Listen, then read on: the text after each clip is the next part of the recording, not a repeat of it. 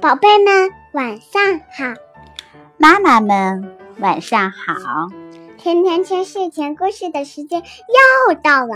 宝贝，你今天快乐吗？快乐。为什么呀？是因为我有两个新的礼物。什么礼物呀？一个是巴啦啦小魔仙的魔法棒，还有一个是我不知道它的名字，但是呢，它是一个大 house。哦，芭比 house 对是吧？里面有很多芭比娃娃。嗯，嗯，那今天想听妈妈给你分享一个什么故事啊？嗯，生命之水。哦，是格林童话里的生命之水是吗？是哦，那好吧，那我们现在的故事就完美开始。生命之水。生命之水。从前有个老国王，他有三个儿子。有一年，老国王生了重病，三个儿子四处打听，得知只有神奇的生命之水可以救父亲的命。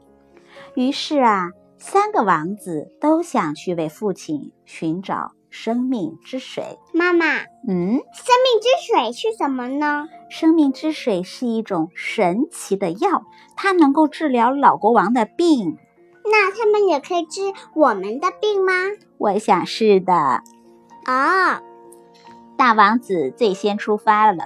一天，他在峡谷中遇到一个小矮人。小矮人问他要去哪里。大儿子轻蔑地说：“蠢矮人，关你什么事啊？”说完，他就骑着马走了。小矮人被激怒了，他念了一句咒语，把大王子困在了峡谷里。见到大王子迟迟没回来，二王子就出发去找生命之水了。他又遇到了小矮人，这个时候二王子也蛮横地回答了小矮人的问题。于是，小矮人一气之下把他也困在了山谷里。最后，小王子出发了。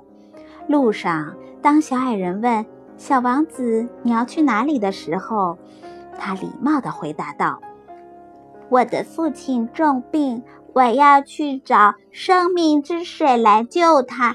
您能帮我吗？”小矮人说：“看你举止这么得体，我很愿意帮助你。生命之水是从一座被施了魔法的城堡中的一口井里涌出来的。我给你一根铁杖和两块面包。当你到达城堡的时候，就用这根铁棒敲三下城门，门就会自动打开了。门里躺着两头饥饿而凶猛的狮子。你把面包扔给他们，你就能进去了。你要尽快的找到生命之水，赶在十二点之前出来，否则你就再也出不来了。小王子谢过小矮人，他收下了铁杖和面包，出发了。来到那座城堡后，他用铁杖敲了三下城门。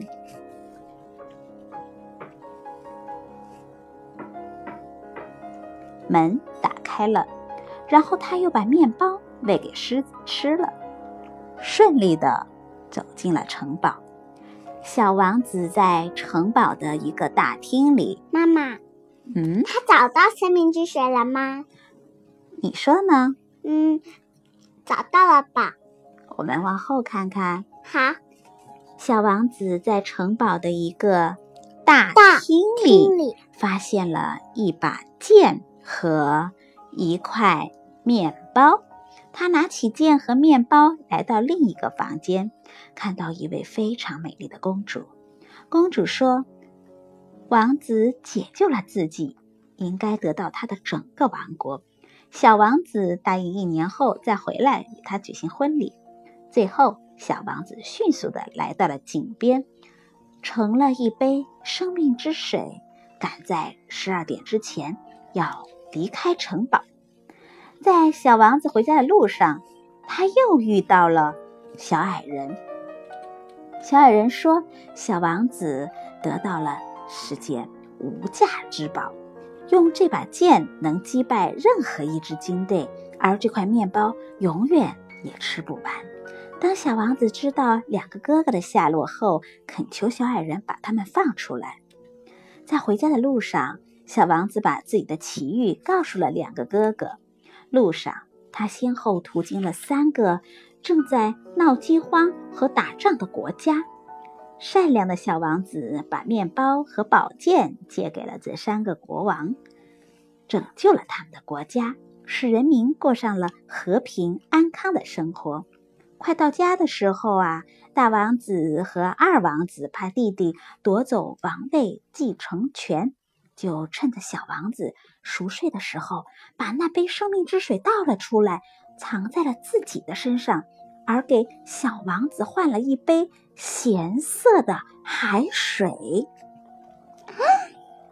那他他会干嘛呢？那两个王子用生命之水，我也不知道。我们继续看下去吧。好。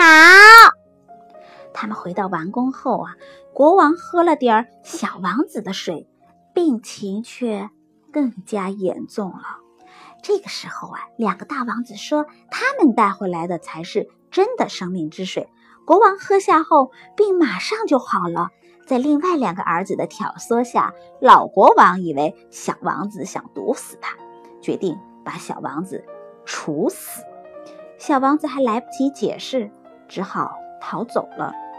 不久，三辆装着黄金和宝石的车子来到了老国王的宫殿前。那是三个国王为感谢小王子的帮助而送来的礼物。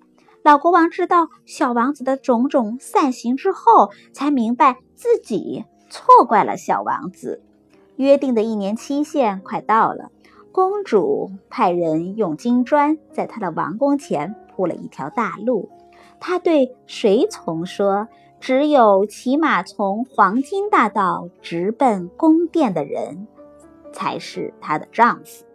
大王子和二王子想冒充小王子娶公主为妻。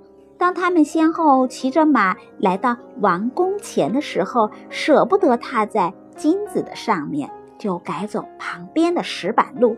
结果啊，都被守卫给轰走了。小王子忽然想起他和公主的约定，忙骑马来找公主。他一心想着公主，根本就没有注意到脚下的金子。当他来到王宫的大门的时候啊，公主高兴地出来迎接他。他们马上举行了盛大的婚礼。婚后，小王子回到了自己的国家，把真相告诉了父亲。老国王想惩罚。长子和次子，但他们已经逃走了，再也没有回来。宝贝，这就是今天的故事，《生命之水》。哦，那那为什么那两个大王子要骗骗国王嘞？因为呀，他害怕小王子去夺取王位，因为他们两个都想做国王哦。那我们今天的故事就到这里啦，宝贝。那我们今天故事就到这里了，拜拜，明天见。美拉拉和甜甜圈在澳洲祝全世界的小朋友们。睡个好觉吧，拜拜。